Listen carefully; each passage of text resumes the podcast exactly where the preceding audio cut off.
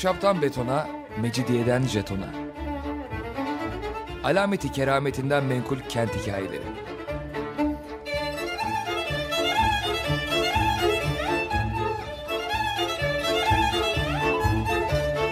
Hazırlayan ve sunan Pınar Erkan.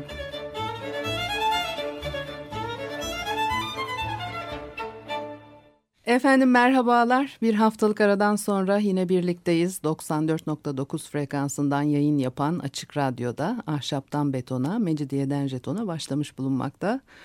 Anlatıcınız ben Pınar Erkan. Elektronik posta adresim pinarerkan@yahoo.co.uk. Bugün programımıza bir konuğumuz var. İstanbul Gedik Üniversitesi İç Mimarlık ve Çevre Tasarımı Bölüm Başkan Yardımcısı ve Güzel Sanatlar ve Mimarlık Fakültesi Dekan Yardımcısı, Yardımcı Doçent Doktor Saltuk Özemir. 1950'den günümüze popüler kültür mekanları, James Bond filmleri konulu bir doktora çalışması var ve çok enteresan bir içeriği olan bir doktora çalışması bu. Tabii programımızın süresi de belli, biliyorsunuz. Çok detaylı bir şekilde içine giremeyeceğiz. Karmaşık noktalara da değinen bir çalışma. Fakat Bond filmlerinin iç mimarlık ve mimarlık açısından değerlendirmeleri, mekanların temsili, yansımaları ve pek çok, yani şimdi saymaya kalksam tamamlayamayacağım hepsini. Dolayısıyla kısaca konuğumuzla bu konuları konuşalım ve değerlendirelim istiyorum. Şimdi öncelikle hoş geldiniz diyorum Saltuk Hocam. Hoş bulduk. Bu konuyu çalışmak nereden aklınıza geldi? Niçin Bond filmlerini seçtiniz? Öncelikle onu sorayım. Şimdi öncelikle bu doktora çalışması Profesör Doktor Filiz Özer danışmanım, biraz da onun sayesinde gerçekleşti diyebilirim. Bahsettiğiniz üzere ben aslen iç mimarım. Şimdi iç mimarlık deyince iç sözcüğü kavram olarak interior, İngiltere'deki bir Ministry of Interior'daki gibi coğrafi anlam kazanması aslen 19. yüzyıldan itibaren diyebiliriz.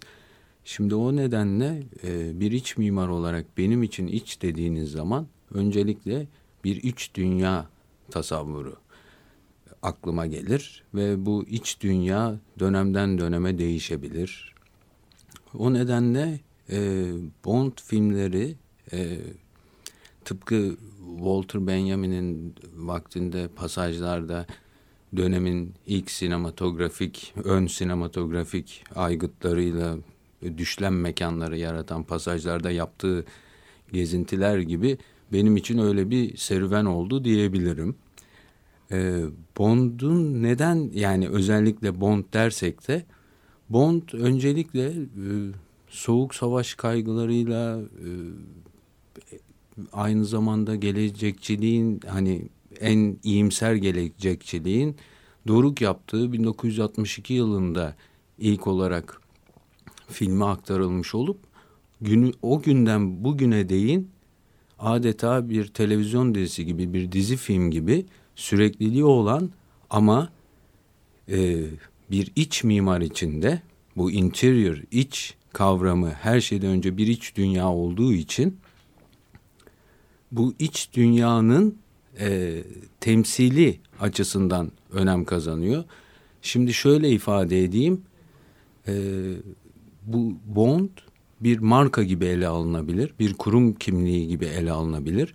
Bond'da baktığınız zaman Umberto Eco'nun Bond kitapları hakkında, Ian Fleming'in kitapları hakkında yapmış olduğu yapısalcı çözümlemede olduğu gibi aslında eski söylencelere çok benzer bir bağıntısı, Bond bağıntısı formülü olduğunu görüyoruz. Bu eski söylencelerde de zaten hani bu topik ve topos, yani yer betimlemeyle, coğrafyayla, mekanla konu aslında birbirinin içine geçmiş. Mekan olmadan bir anlatı, bir senaryo da ortaya çıkamıyor. Senaryoda malum scenery, manzara ve senaryo, anlatı, bunlar da çok iç içe geçmiş kavramlar belki de. Sonuçta bir evrende yaşıyoruz. Mimari de başlangıcından günümüze bir evren tasavvuru temsili olarak ortaya çıkmışken, Bond'da kimlikler tıpkı Söylence'deki gibi onun MI6'teki patronu Emin kendi şahsında kurulu düzen, müesses nizam yani the establishment'ı temsil ettiği gibi kurulu düzen karşıtını, kurulu düzeni barındırıyor ve her zaman Bond tıpkı yine söylediğim üzere eski Söylencelerde olduğu gibi muhakkak bir ötekinin mekanına ihtiyaç duymakta.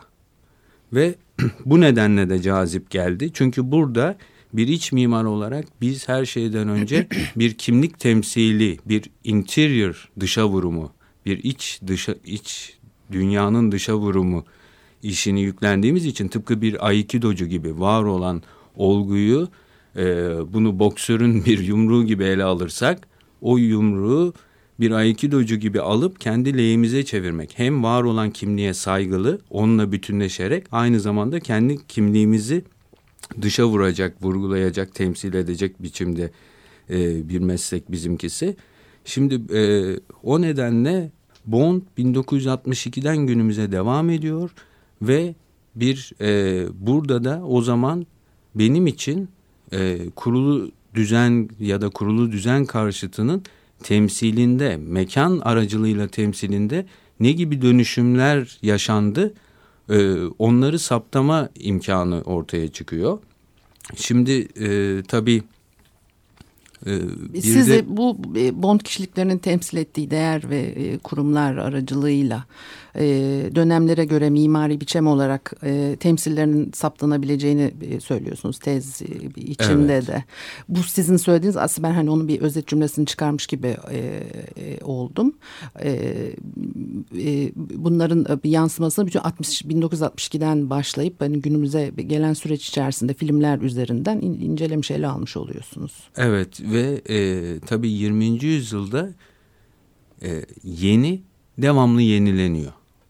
Şimdi belki eski dönemlerdeki üslupların gelişimini ele alırsak bunları belki birer kitap, birer romana benzetebiliriz. Fakat 20. yüzyılda yeni, devamlı yenilendiği için bu dergicilik gibi. O nedenle Bond 20. yüzyıla özgü bir temsil ve mekan üzerine çalışma yaparken bana dakikaları gösteren bir saattense saniyeleri gösteren hassasiyette bir saate bakma olanağı verdi. O nedenle de ilginçti. Tabii dediğim gibi temsil mevzusu da çok önemli bu hususta. Peki ev yönetimi ilkeleri geçiyor tezde sık sık. Bunu biraz açar mısınız? Neyi kastediyorsunuz? Tabii ki şimdi ev yönetimi diyorum çünkü malum bizde mesela ekonomi yönetimi deniliyor. Oysa ekonomi oikosnomia yani Yunanca'da ev idaresi, ev yönetimi anlamına geldiği için tabii Bond'da da şimdi mesela şöyle örnek verebilirim. Bizim iç mimarlık da temellerinde elbet ev var. İlk meslek olarak ortaya çıkışında biraz da tiyatroda tabii ki var ama şimdi Bond'un mesela kendi evini örnek vereyim, somut bir örnek üzerinden konuşalım.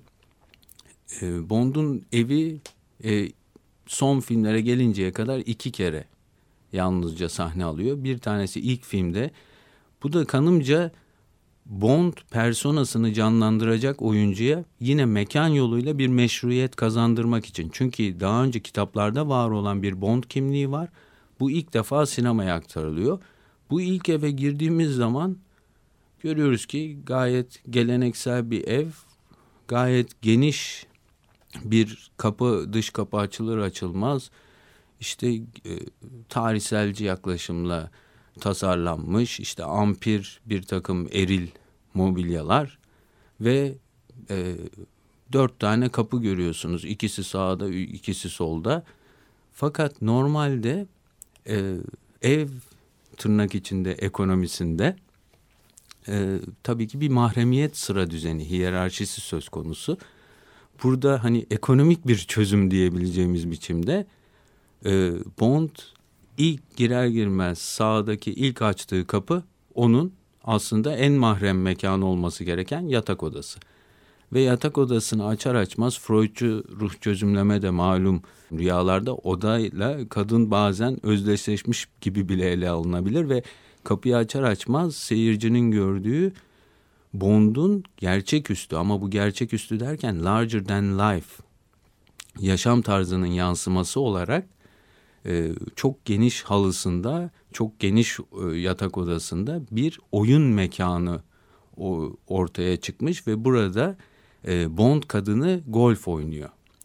Ve aslında bu oda aynı zamanda bir otel odasını da andırıyor. Çünkü baktığınız zaman televizyon, yani yatağa bakmasını beklersiniz. Belki kişi yatarken televizyon izler diye yana dönük. Otel, o dönemin belki otel odası tipolojisini andıran bir oda. Ve burada işte tıpkı köprüleme, bypass yapar gibi mahremiyet sıra düzenine bir bypass yapılmış. Bu da Bond'un, zaten yazarı Ian Fleming'in de yazıları Playboy dergisine çıkmıştır. O dönemin bekar erkek evi, bekar erkek evi ve bekar erkek manierası, yaşam tarzının bir yansıması olarak ortaya çıkıyor. Fakat daha sonra bakıyorsunuz Roger Moore'un ilk filmi 1973 yılına geldiğimizde Live and Let Die'da. Orada da ilk defa sahne alan Bond evinin yine bu Bond personasına bir meşruiyet kazandırma aracı olarak kullanıldığını görmekle birlikte bu sefer ilk evdeki mesela yatak odasında Biedermeier tarzı diyebileceğimiz daha dişil ögeler öne çıkarken bahsetmiştim. Oysa girişte ampir, eril mobilyalar görüyorduk. Bu sefer öyle bir ayrım görmemekle birlikte biraz daha açık planlı, biraz daha belki daha eski Avrupalı Bond'dan biraz daha Amerikalı bir Bond'a geçiş görülebilir, ama burada asıl bahsetmek istediğim yine mahremiyet sıra düzeninde bir farklılık var. Ev yönetimi açısından öne çıkan bu. Tabii aynı zamanda demin gerçeküstü de dedim. Belki hani o konuda da bir şeyler söyleyebiliriz. Çünkü Bond'u aslen bir de önemli kılan, Bond yazarı Ian Fleming'in de dediği gibi aslında kaba bir araç. Bond bu nedenle Bond'u daha ilk filmden beri bir söylence, bir kült, bir pop öge haline getiren en önemli unsur mekan. Ve bu mekanların ardında çok önemli yapım tasarımcısı, production designer Sir Kenneth Adam var. Ken Adam. Şimdi Ken Adam Alman dışavurumculuktan, yani ifadeci mimarisinden de etkilenmiş bir yapım tasarımcısı ve Stanley Kubrick'in de en gözde yapım tasarımcısı aynı zamanda. Ve bu Bond söylencelerde işte aynı zamanda bir Aziz George olarak ele alınabilir ki ejderhayla, evrenle dövüşen, bu ötekinin mekanına gittiği zaman öteki mekanının derinliği ve öteki karakterin derinliği kadar değer kazanan bir persona. Peki, şimdi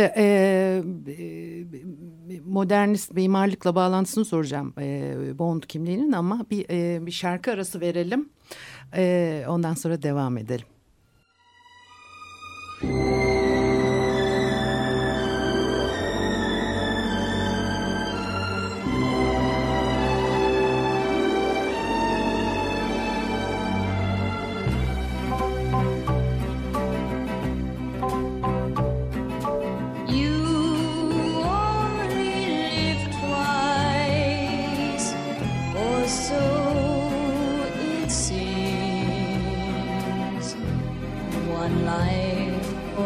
And one for your dreams.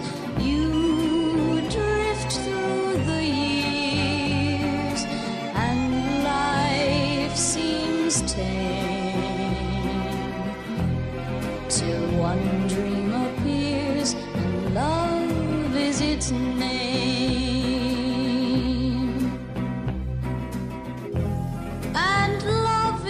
Stranger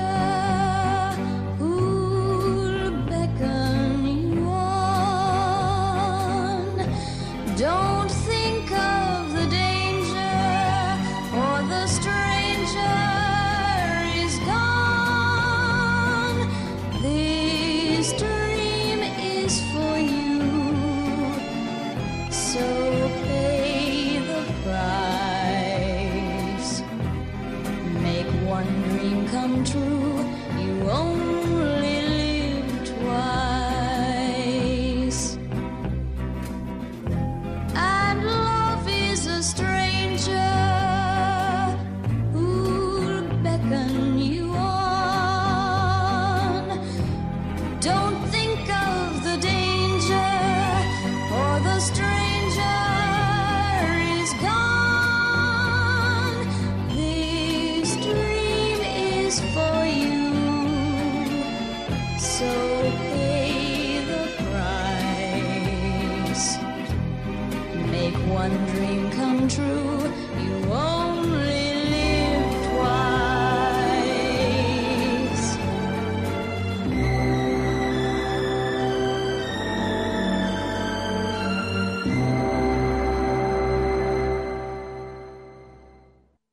Efendim, ahşaptan betona, Mecidiyeden jetona Açık Radyo'da devam ediyor. Pınar Erkan'ı dinlemektesiniz.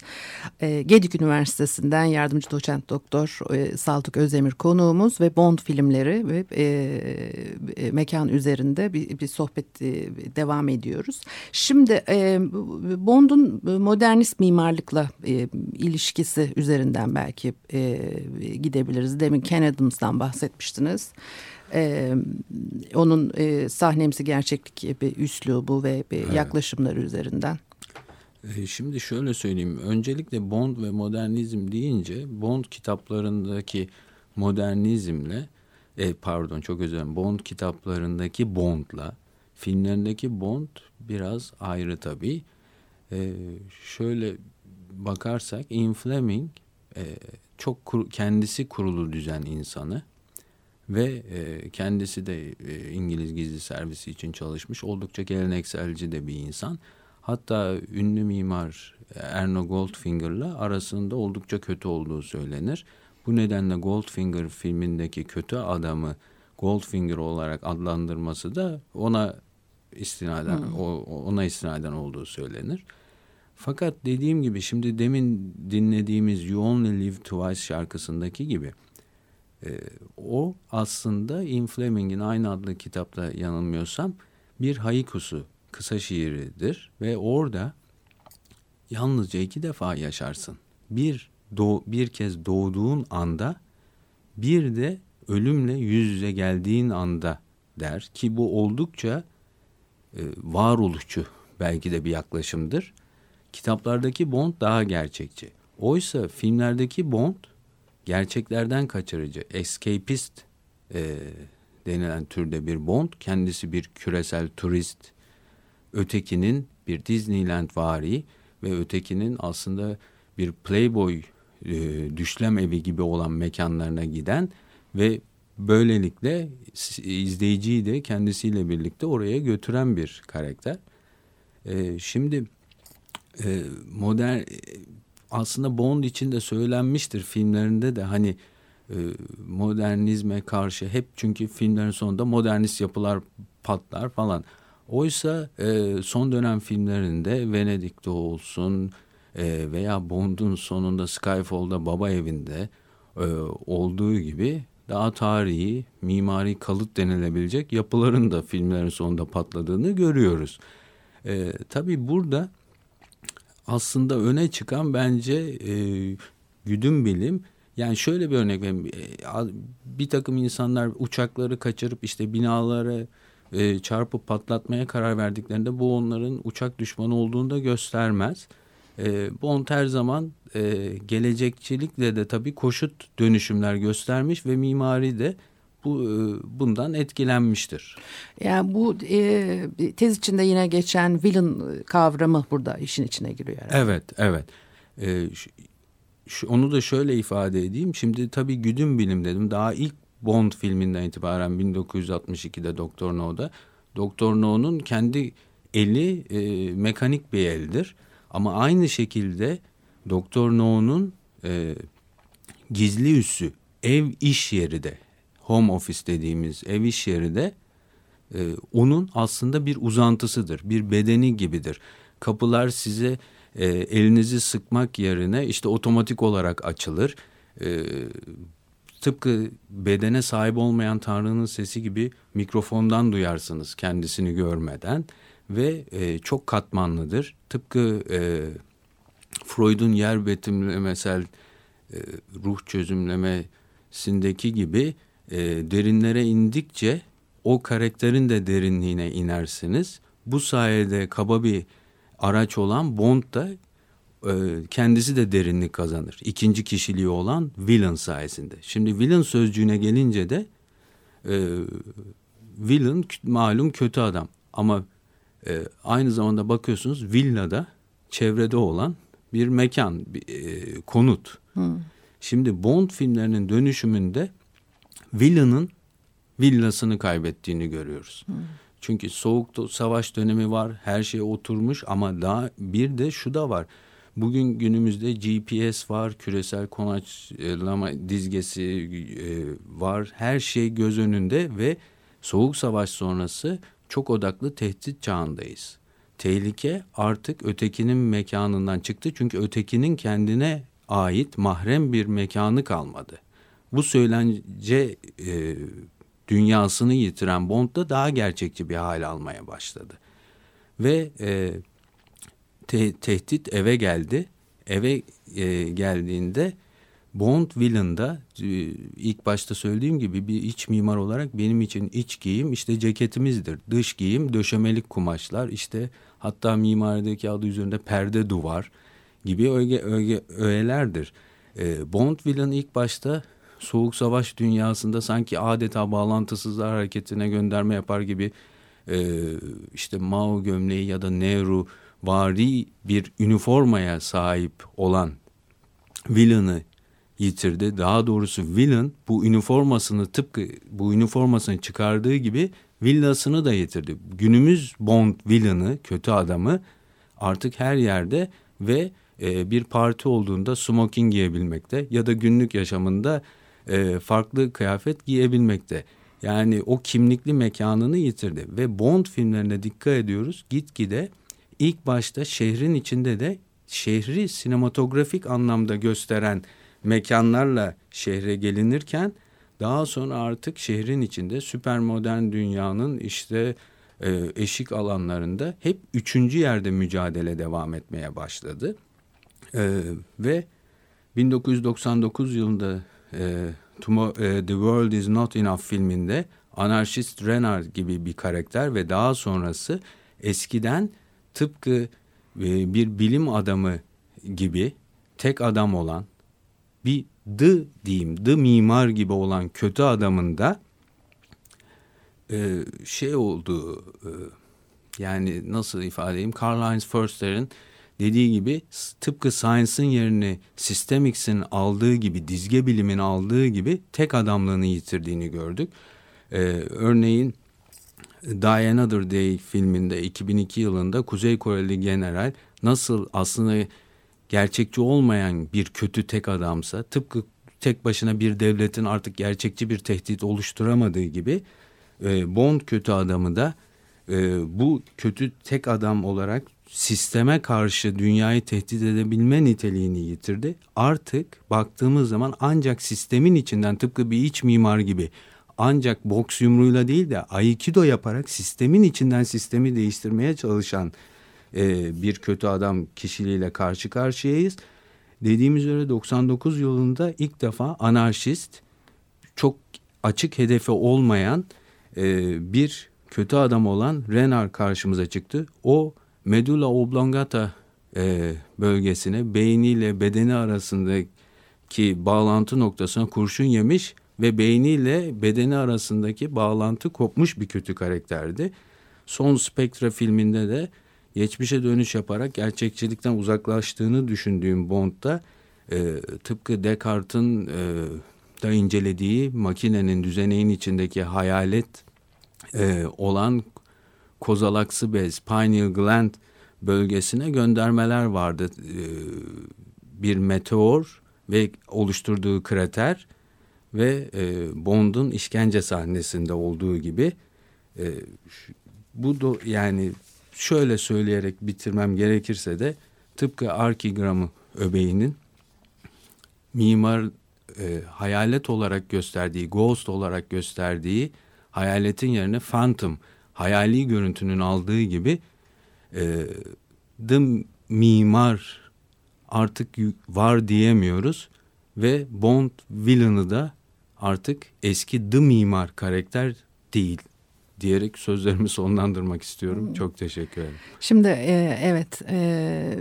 çok enteresan detaylar var program içerisinde. Onları tabii üzerinde durmak saatler alır. Uzun birkaç tane program arka arkaya yapmak gerekir ama bu anlattıklarınızdan bir Bond filmi üzerinden mekan ilişkisi, kurguları ve işte bu kişilik yansımaları nasıl ortaya çıkıyor? Bunu örneklendirdik az çok bir çerçeve çizebildik diye düşünüyorum. Çok teşekkür ediyorum size programa katıldığınız için. Bu haftalık da programımız bu kadarmış. Zamanımızı biraz açtık galiba. Haftaya görüşmek üzere. Hoşçakalınız diyorum.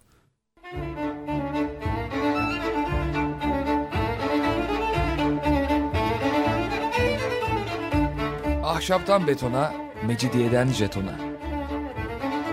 Alameti kerametinden menkul kent hikayeleri.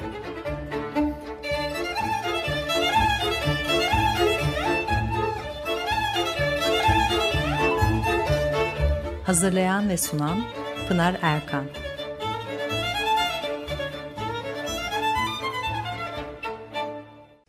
Açık Radyo program destekçisi olun. Bir veya daha fazla programa destek olmak için 212 alan koduyla 343 41 41.